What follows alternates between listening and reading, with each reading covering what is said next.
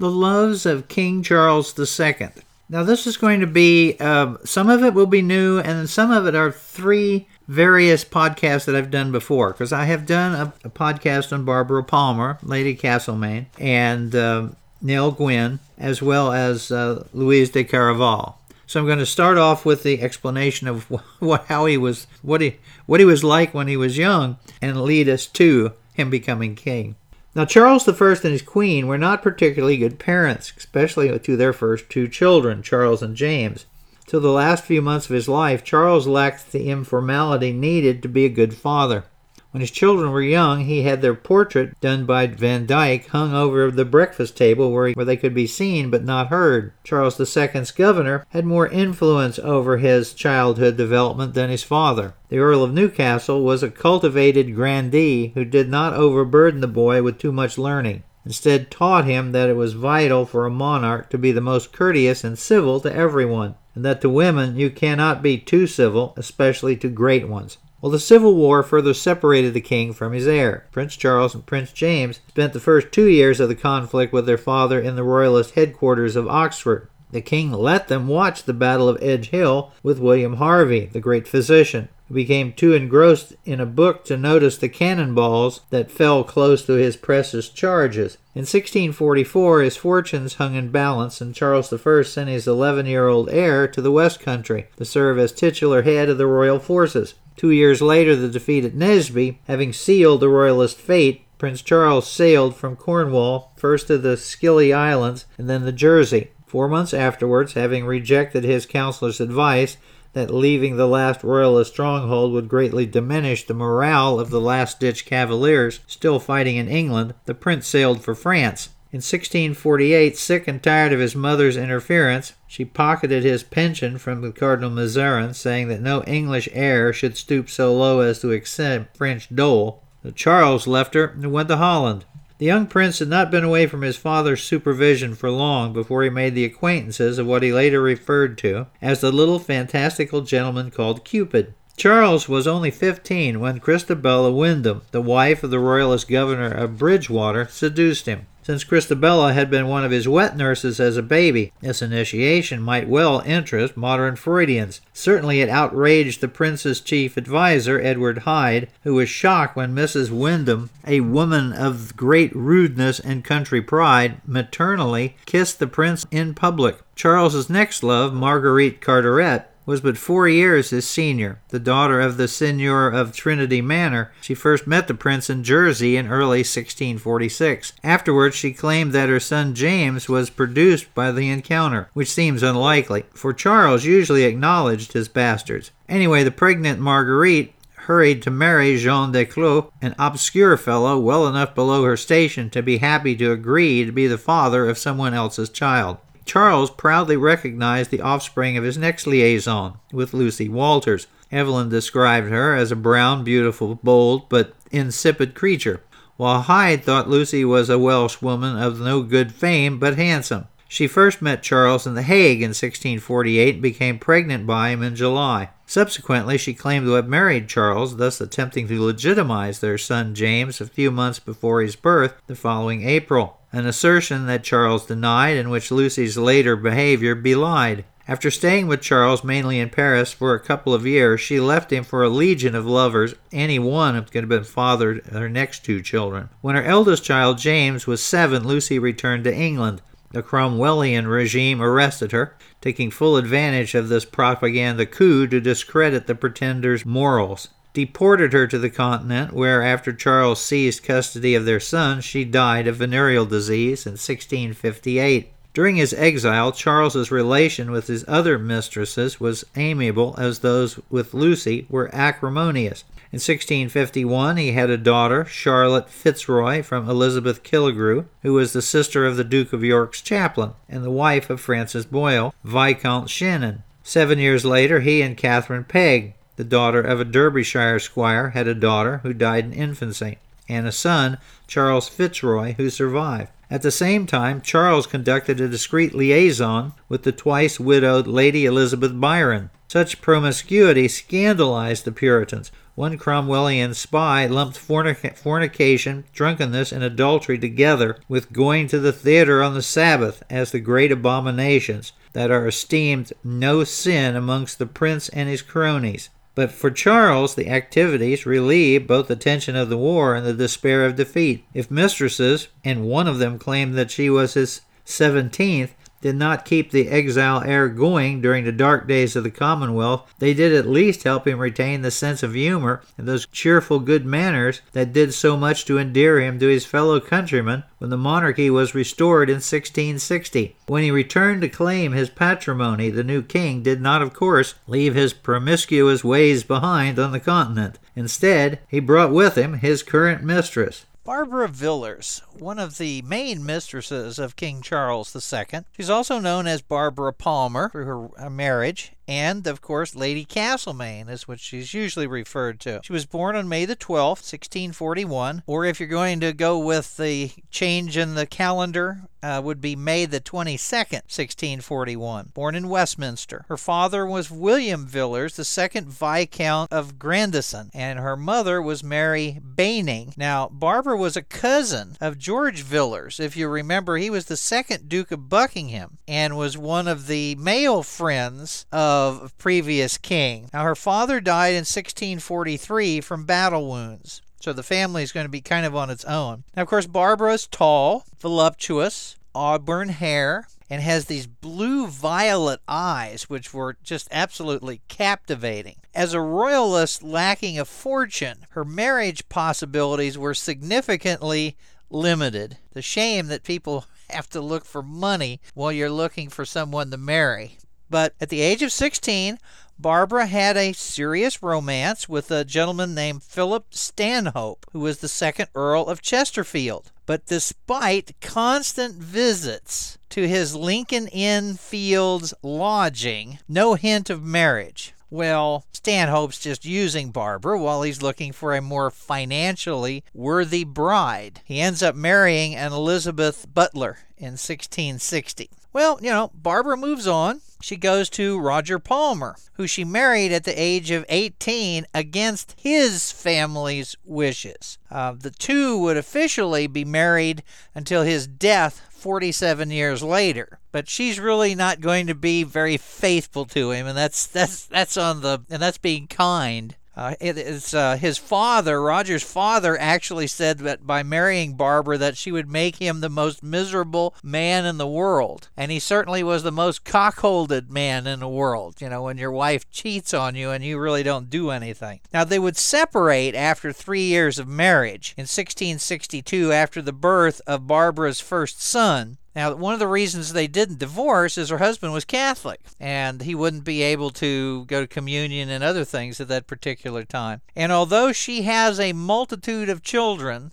none of them were fathered by her husband. Now, Barbara met Charles II in a very unusual role. She met him as a messenger a cousin, Sir Alan Broderick, needed to send an important message to Charles, who was in Brussels. Barbara delivered the message and caught the eye of Charles, who was well known for scoping out the ladies. When Charles II was restored as king, his first night on the throne was uh, kept by summoning Barbara to his bed, and a few days later she became pregnant. At least that's how the story goes. Charles made Roger Palmer an Eng- uh, not an English, an Irish earl in 1661. He was the Baron of Limerick, which I, I find fascinating because with with all the stories about what a limerick is, and he was also the Earl of Castlemaine. Now this is done basically to protect all of Charles's bastards by Barbara as succession to the titles of the Baron of Limerick and the Earl of Castlemaine could only go to children born by Barbara, who was now Lady Castlemaine. So if he had any children, he wouldn't be able to they wouldn't be able to inherit his, his those titles unless they came from Barbara. Now Barbara had 6 children by the king, but he only officially recognized 5. In 1661 she had Lady Anne Palmer, Fitzroy, uh, possibly Charles, but looked very much like Earl Chesterfield. In 1662, she had Charles Palmer Fitzroy, who inherited many of the titles. 1663, she had Henry Fitzroy, Earl of, of Euston, Duke of Grafton. In 1664, Charlotte Fitzroy, Countess Lichfield, who later in her life, when she was married, had 20 children. In 1665, she had George Fitzroy, the Earl of Northumberland, and of course the Duke of Northumberland. So, as you can see, Charles kept her pretty busy for five years. Then the sixth one, there's a break. She doesn't have that one until 1672, and that's Barbara Fitzroy, also known as Benedicta, possibly the child of John Churchill, the Duke of Marlborough. So Barbara gets around. Barbara was was very well known to the people of England. They actually sold portraits of her and whatever. So it's it's kind of an, an, odd situation. Now, when Charles married Catherine of Braganza in 1662, Barbara was not happy. She ordered all of her underclothing to be washed and hung out to dry on the palace grounds in full view of everybody. And evidently, she had a significant amount of underwear. Uh, Samuel Pepys remarked on her vast array of underwear as it was was out on the line. Uh, Charles made Barbara Lady of the Bedchamber after he was married, which is the second most important because she is the lady in waiting to the queen, which is really odd. You're going to take your mistress and she's going to be the main lady in waiting to your wife. Needless to say, Catherine was enraged, and it took a few months to finally work it out, but she finally accepted Barbara, who was openly known,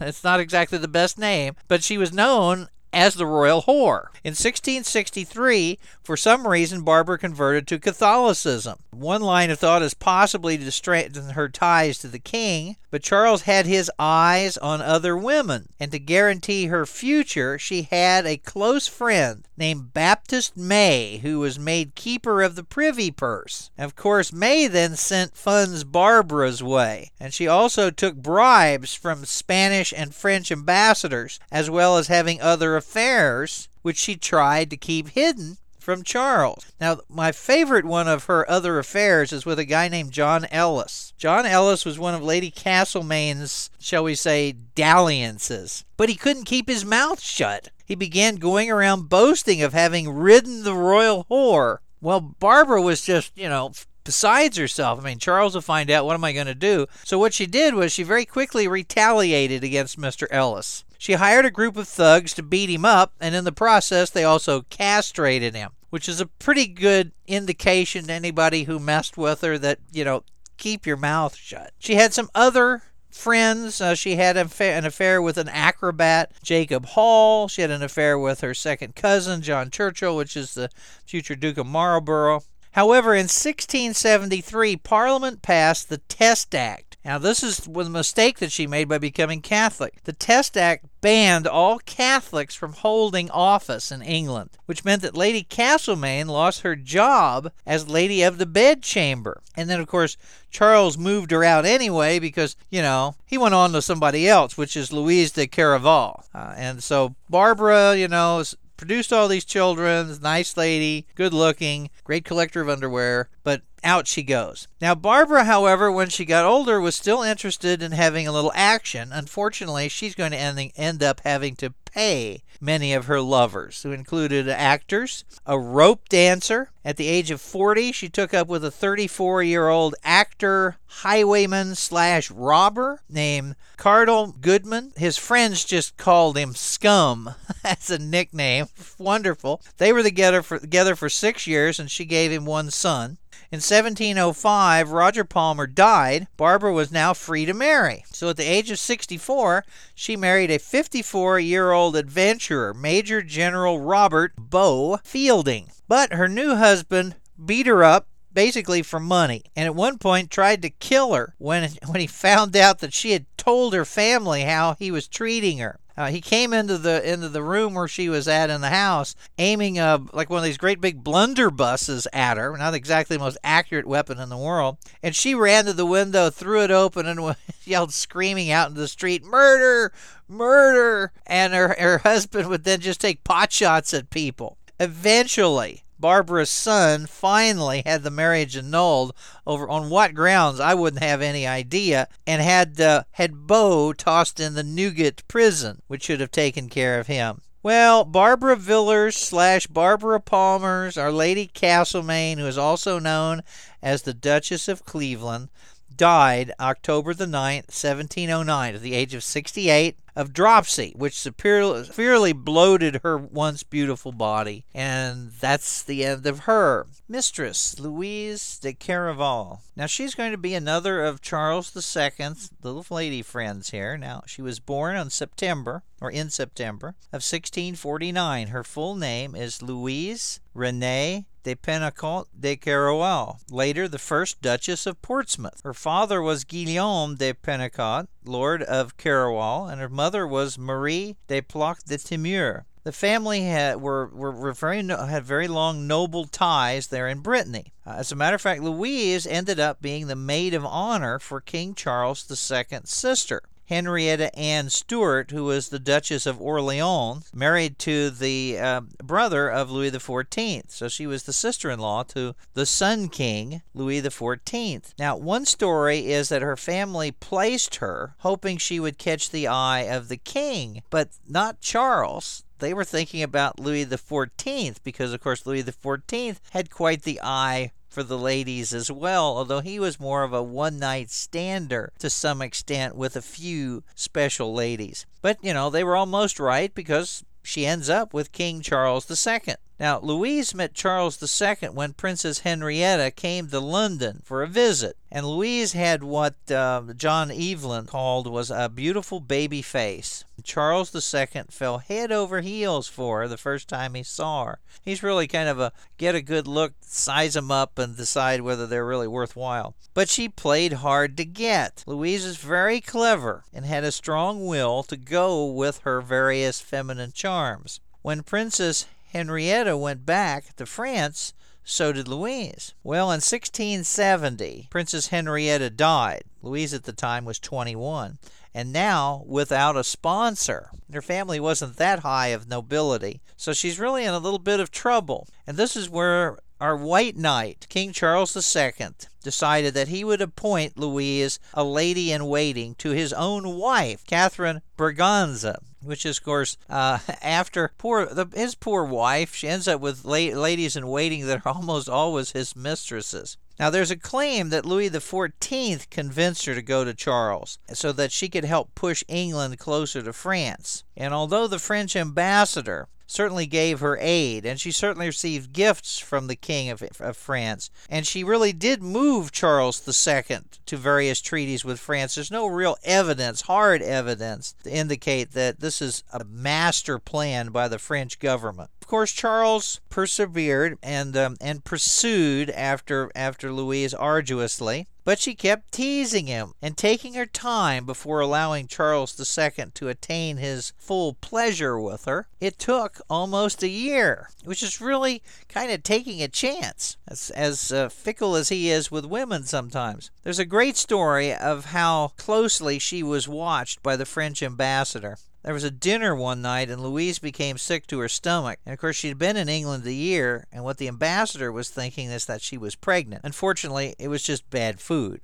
she wasn't pregnant at that time. Eventually, the French foreign minister, Colbert de Croissy, personally took Louise to Newmarket in England so that she could be with Charles II. He liked watching the horse races, but he was all alone at Newmarket as his current mistress, Nell Gwynn, was seven months pregnant. Well, this at this meeting, Louise then allowed Charles II to successfully enjoy her fully, and a few months later, shall we say nine months later, she gave birth to a boy named Charles. How surprising! Louise was, was made on August the 19th, 1673. She was made the Baroness of Petersfield, the Countess of Fareham and the Duchess of Portsmouth. And these pro- these titles and the land that came with them actually produced a significant amount of income for her. In, in 1677, she was making 27,300 pounds off of those estates. In addition, prior to that, in 1673, Louis XIV gave her the title of Duchess of Aubigny and made her part of the peerage of France. However, as as fishy as this looks from the standpoint of aha, the French are really in cahoots putting her with the king. In reality, those titles were given to her at the request of Charles II to Louis XIV. Now, of course, Louise is popular in bed with the king, but she's not popular in England. Um, the um, Nell Gwyn, his other mistress, referred to her by the nickname Squintabella. And of course, she's Roman Catholic and French, which are two real negatives within the country. But Louise is different from some of the other mistresses, like uh, Lady Palmer and uh, and some of the others. She wasn't promiscuous whore, uh, having sex with other people. Rather, she was totally Charles II and his alone. Uh, Louise was even designated Charles II's official mistress, which is which is kind of nice if you you're going to do that. Of course, Charles chased others, and as a result, ended up giving Louise venereal disease something that she would then remind him of over and over and over again. Uh, and of course, Charles II, who is normally generous regularly, was even more generous in the guilt of having done this to her. But Louise forgave him, never asked him to give up his what they call wenching, chasing other women. So she provided Charles with a quiet sanctuary, and all she asked for was just fine clothes and jewelry course, she's making good money off the titles. Just give me some fine clothes and, and jewelry. Uh, the two were together for seven years. Her son Charles was made Duke of Richmond in 1675. Louise was his companion to the end. She saw to it that Charles, who was sympathetic to Catholicism, did not die without confession and absolution. Charles, before dying, asked his brother and heir, James, the Duke of York, to be kind to his mistresses, especially the Duchess of Portsmouth. After Charles II's death, Louise returned to her French pensions and grants, which eventually were lost during James II's reign and, re- and of course, then the Restoration in 1688. So Louise lived at uh, Aubigny. Uh, Philip II, regent um, at Louis XIV's death, then protected her from her debtors, and the French government gave her a pension. And she died November the 14th, 1734, in Paris, at the age of 85. Nell Gwyn, mistress that he had, she's really kind of a uh, rags to riches mistress because she comes from the very lowest uh, levels of society and works her way up through the social arena to become the mistress um, of the king. Uh, she is the daughter of Madame Gwyn, who, by historical accounts, was supposed to be this enormously fat brothel keeper who smoked a lot and drank too much, which is probably not unusual for uh, people running these uh, operations. I think you'd find that pretty pretty good description of whether you were out in the American West uh, looking at brothels or what have you. But other than that, there's very little that's known about her. Uh, Nell became actually uh, Nell's real name is Eleanor. Nell got into prostitution as a, as being helped by her older sister Rose, who uh, provided her with early connection. Uh, at the age of 13, Nell was a serving girl at a local ale house, which of course you could provide liquor, or for a little extra money you could have sex on the side in the in several rooms where where people could of course, supplement their incomes. Depending on where you are, some of these ale houses will have a, a complete mix of people. You'll have regular working class people, uh, but you'll also have uh, members of the nobility that will come in. And the, and the story goes that the one place that she worked frequently had some of the king's companions. Again, uh, her sister kind of gets her moving up the uh, the level, if you will, because she became the mistress, or her Nell's sister became the mistress of a shareholder in a theater, and she was able to get Nell a job as an orange girl. So she would sell fruit and sweets to the theater patrons. Now, of course, this, these are pretty expensive, but you know what's very common is there's a term called a nosegay, and that is, you know, the air of these places. I mean, it stunk in a lot of these places. And it was not uncommon for nobility to take, for example, an orange, stick a put a stick through it so you could hold it in your hand, and then put cloves in it. And then you would kind of keep that around your nostrils, and that would kill the smell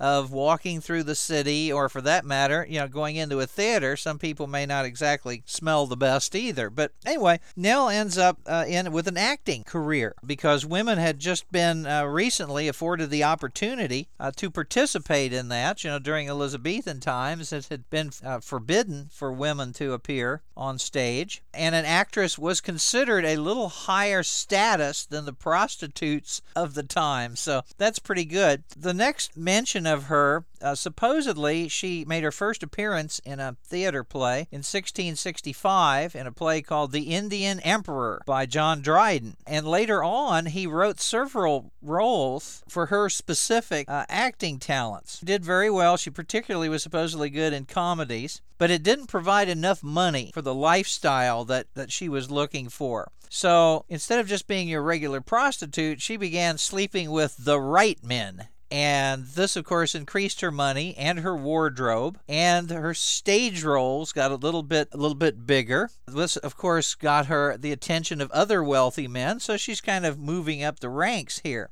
Now, it's you know, if you're going to continue rising as a mistress, you're only going to be as successful as as high as you can go. Okay, so you have to keep climbing this ladder. Her first real chance uh, to move up came when uh, her manager and friend traded her, traded her, mind you, for the promise of patronage to Lord Buckhurst. In other words, Lord Buckhurst would provide money for this man to keep his theaters open. In return, he gets Nell. It's Lord Buckhurst who's going to teach her the social graces and and the things that go with the status because you just don't want to walk around as a noble with some uneducated horror on your arm. You have to have a, a sophisticated, she's getting some education along this way. And then while she's having an affair with Buckhurst, she's approached by the Duke of Buckingham. Now, I find this really funny because several texts mention this, but they refer to the Duke of Buckingham as pretty much nothing more than a royal pimp. And what he would do is he would periodically select women for uh, King Charles II to check out. Nell happened to be one of those that was brought before Charles II. Unfortunately for her, she got passed over. First time through, she got passed over for another actress whose name was Moll Davis but it had nothing to do with, you know, she wasn't turned down because she wasn't good looking. It's just that, again, there are accounts that say before she'd become the king's mistress, she wanted cash up front. She wasn't just waiting for royal favors, she wanted a little money right away. Eh, you know, that's being a little forward, perhaps, you know, in the mistress game when there are others who will wait. You know, she ends up eventually getting invited back and once she becomes the king's whore, as she used to refer to, to herself, uh, she was really just an occasional partner periodically over a period of two years. Uh, but she was supposed to have had two children by Charles Charles Beauclerk and uh, James Beauclerk. One was born in 1670, the other was born in 1671. But a lot of mistresses that Charles II had were Catholic. Nell is one of the few Protestant mistresses at court. Therefore, the other members of the court who are mostly Protestant fawned on her and there are there are songs written about her. There are plays. The dramatist uh, Behn B-E-H-N uh, wrote the play The Feigned Courtesan about her in 1679 and then there's the famous story of 1681 where supposedly she was going in her carriage to the, the palace to, to see the king when a, a mob of people stopped the carriage because they thought it was carrying the uh, the French Catholic mistress, and they start shaking it. Now there are two versions of of what Nell supposedly says. There's one where she sticks her head out the window and says, "Excuse me, good people, but I'm the English whore." At which point the people applauded, stopped shaking the wagon, and let her in. Then there's another version that says, Pray, good people, be civil. I am the Protestant whore. And she then goes on uh, in and uh, and what have you. Uh, but she doesn't, you know, she's not going to live too long. She dies in 1687. She only lived to be 37 years old. She was born in 1650 and died in 1687. She was survived by one of her sons, who uh, was made the Duke of St. Albans. But she's also considered by a lot of English historians to be one of the favorite of the English mistresses because she didn't come in from, from a foreign country. And, and in addition to that, um, she, shall we say, worked her way up from the bottom to the top. As far as sources, one book is entitled Whores in History by Roberts. There's another one, The Royal Mistresses by Carleton, and that is for the most part about English mistresses. And then there's the Encyclopedia of uh, Mistresses by Suva, and that one covers everything, all sorts of ancient, medieval, all the way up in the modern times. Hope you enjoyed that. Don't forget to come by sumahistorica.com and pick up a CD or thank you very much.